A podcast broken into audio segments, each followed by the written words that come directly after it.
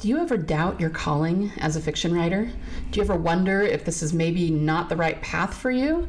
Have you ever thought, you know what, I've been doing this for two years or however long you've been doing it, and I'm still not very successful at it? Or do you worry that you might be wasting your time and this might all be for nothing?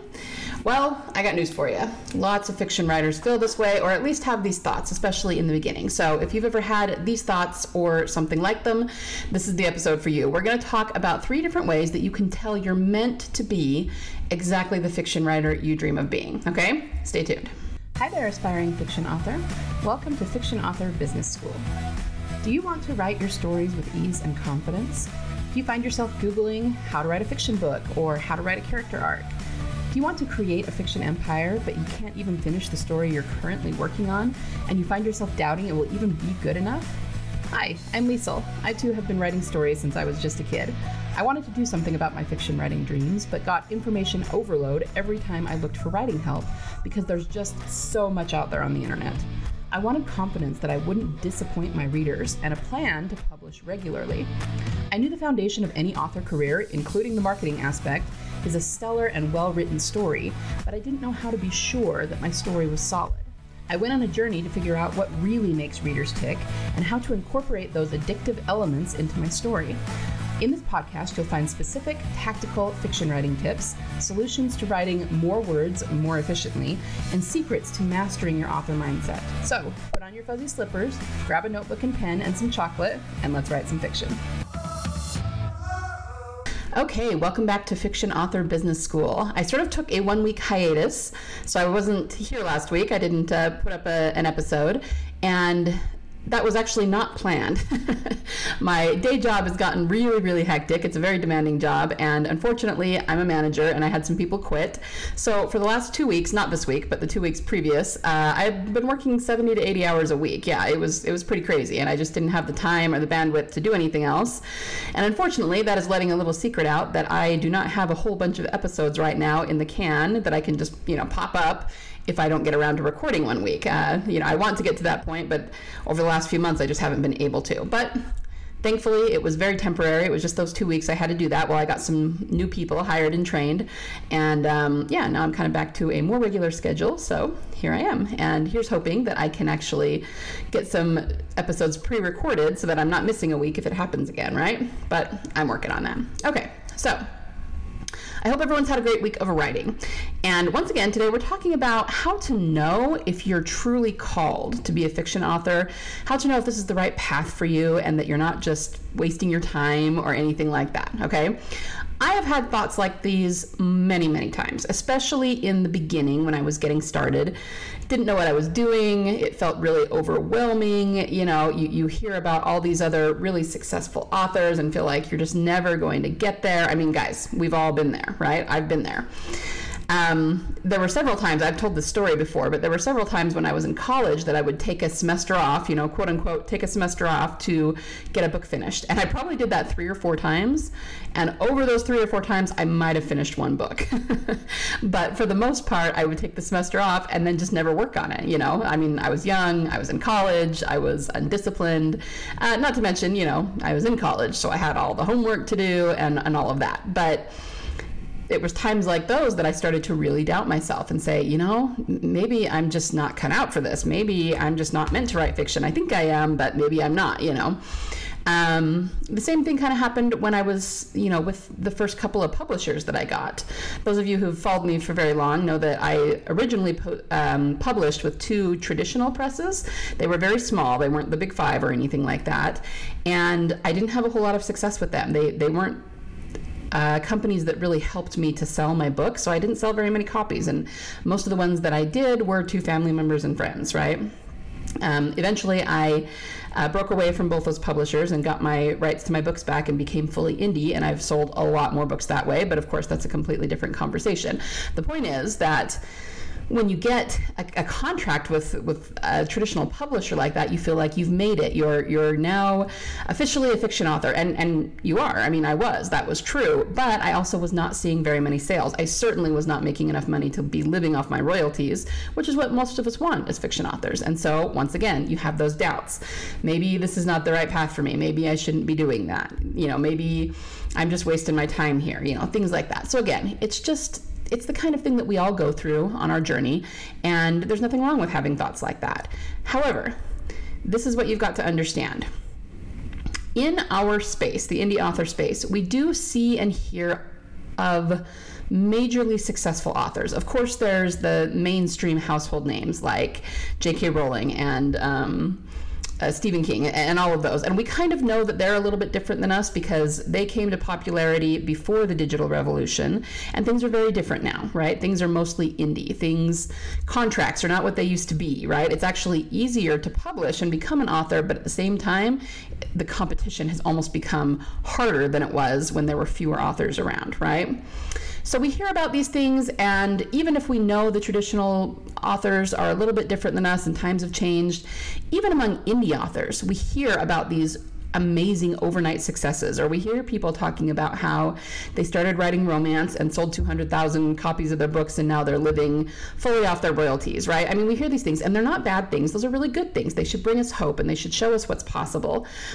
But it, at the same time, we tend to compare ourselves to that, right? Even if we're, you know, being quote unquote realistic and know that it will take a few years, when a few years pass and we still aren't making six figures off our books, we think that we're just maybe wasting our time. Okay. Uh, I remember uh, several years ago, it was right before COVID, I attended a writers' conference, LTUE, and Michaelbrent Collings, who I've had on the show before, um, he gave a, a, lecture, it was a, a workshop that was called, and, I, am paraphrasing here, but it was something along the lines of how to become a best selling author overnight or how it took me 10 years to get paid. And that was supposed to be kind of a humorous title because you know, we only ever see the successes. And so it feels like it's overnight to us. But, you know, chances are behind the scene, that author worked for a good decade to, to hit that success. And we don't see that. We only hear about the overnight sensations or people saying, oh, yeah, I started writing within a year, you know, and, and that can happen. But that is the exception. It's not the rule. It's not the norm.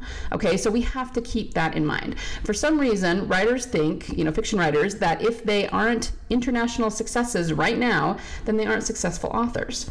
And it's understandable why we think that for all the reasons I've already just mentioned, you know, and I think everybody does that in every industry to a certain extent. But we need to look at this logically. Um, think about if you have a kid who is struggling with some subject in school, say math, right? He doesn't want to learn math.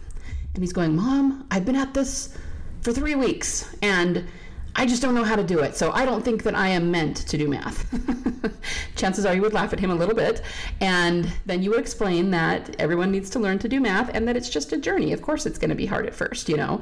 Even if he doesn't end up being an accountant or someone who uses math in a big way in his job, it's still important to learn basic math. It increases your um, quality of life, it helps you function in society, and you're going to need, you know, basic math for a lot of different things day in and day out.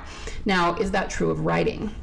For the most part, I actually think that it is. You know, even people, I mean, you could, you know, use the whatever it is, third grade analogy, even people who aren't going to become authors still need to know how to read and write. Okay, it will serve you in your life create um, a better quality of life, all of that. I—I'm preaching to the choir with that. I know I don't need to um, drill that into you guys very much. But what I'm getting at here is that even if the current book that you're writing isn't going to end up being a runaway national bestseller or anything like that, it's still teaching you a great deal about writing, about this industry, about yourself, about humanity in general. You're learning to tell stories about humanity and figure out their emotions and figure out their motivations. And not very many people are actually very good at that, but writers are because we force ourselves to be in order to tell our stories. So don't write off you know all these years and all these these words you're writing and all the work that it's taking even if you're not seeing much of a payoff yet it is teaching you so much. And i don't believe any words you write any paragraph you write anything you ever put on the page is ever a waste. Even if you end up cutting it from the story even if this particular story doesn't end up being the one that makes you all kinds of money and brings you all kinds of fans it is still never never a waste okay and look at look at other authors even. J.D. Salinger only ever wrote one book, and it is one of the most popular books in the history of books. Okay, uh, even look at someone that you know maybe is a little bit more mainstream in our culture, like Tolkien. Tolkien actually did have some commercial success in his lifetime. Um, I know The Hobbit did really well, and that's why he came back and wrote the Lord of the Rings trilogy. But you got to understand too that success in the 60s when that came out was very different than what we think of successes today. Okay he was mostly in the uk i mean yeah the english speaking countries but he was english. These were print books that compared to the reach we have with the internet today and ebooks was actually very small. They were very small print runs by today's standards, right? And so even though he did see some commercial success, he had some fans, he had some people who loved his books, he actually ended up with a lot more success um, after his death in 73 he started to develop a kind of a cult following for these books that over decades matured into this ravenous fan base that made you know the peter jackson movies what they were. But in his lifetime it was never that big. It was never that mainstream. It certainly wasn't global right? So you've just got to remember that. Tolkien was a successful author but he was not successful in I guess to the degree that we tend to think of success. He was not selling a million copies of his books. He did not have a million people on his email list. Okay, it just it wasn't that. But he's Tolkien. No one's gonna, in their right mind, say that Tolkien was not a successful author, right? So we just have to keep that in mind. Um, the point is, just because you aren't J.K. Rowling yet in terms of sales doesn't mean that you won't be or that you aren't already successful, okay? But I started out saying that we were going to talk about ways that you can tell you're meant to be a fiction writer, okay? So I wanted to kind of have a little discussion about all of this to give it some context and some, you know, so, something of a backdrop. But how do you know that you are meant to be on this path, okay? Well, let's talk about a few. First of all, you've had the thought that you are. I know that sounds simple and it may sound like a little bit of a cop out, but I promise it's not. Most people in the world aren't interested in writing fiction, okay? Most of them would never even think of it, okay? Uh, you know, if you said, I want to talk about character arcs, you know, 99% of people out there are going, what? it's just not something that appeals to them. So if you're interested in this, if you've ever had the thought that you wanted to do this, then you're probably meant to do it. Because if you weren't, you wouldn't even have an inkling of it. You wouldn't be interested in it at all. Um, several months ago, I was working on the night that I had my writing group, but I was training somebody. And it was one of these things where he was mostly trained. I just had to kind of be there with him in case he needed help, but I was letting him handle most of the work and just, you know, let me know if you need anything kind of a thing.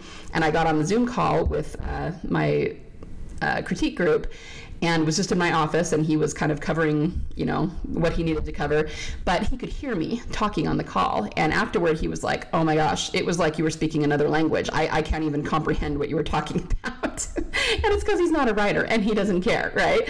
But me and my buddies who were on you know our uh, writers uh, group were totally geeking out about story arcs and plot and you know just talking about our different stories and where we were and giving each other feedback and everything okay? So once again if you have had the thought that maybe you want to write fiction already i can tell you that's a sign that you're called to write fiction okay um, this next one comes from a, a, conversation I actually had with my uh, critique group uh, a few weeks ago.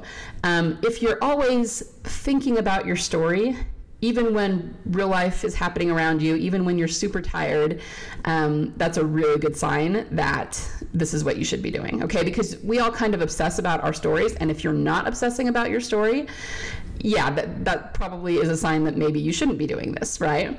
So I was telling my critique group that I was really tired. It was one of these times I had worked a lot of hours and I was trying to count some money.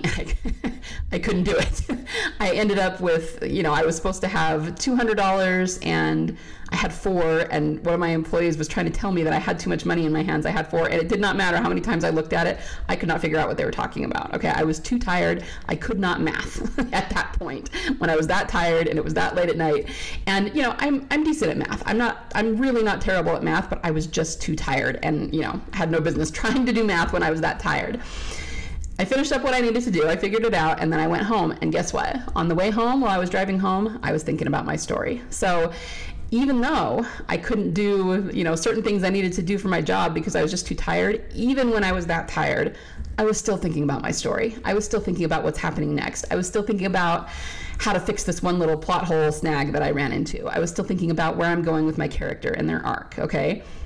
If that's you, that's a very good sign that you are called to do this because most people, unless they're obsessing like that, they just don't have the drive and the passion and the follow through to write fiction. If you are thinking about it and obsessing about it on that level, you do. Trust me. Okay? Um, the third thing I came up with is that you're listening to this podcast. I got news for you guys 99% of people in the world would think this is the most boring podcast ever. Okay, all I'm doing is talking about the aspects of writing fiction.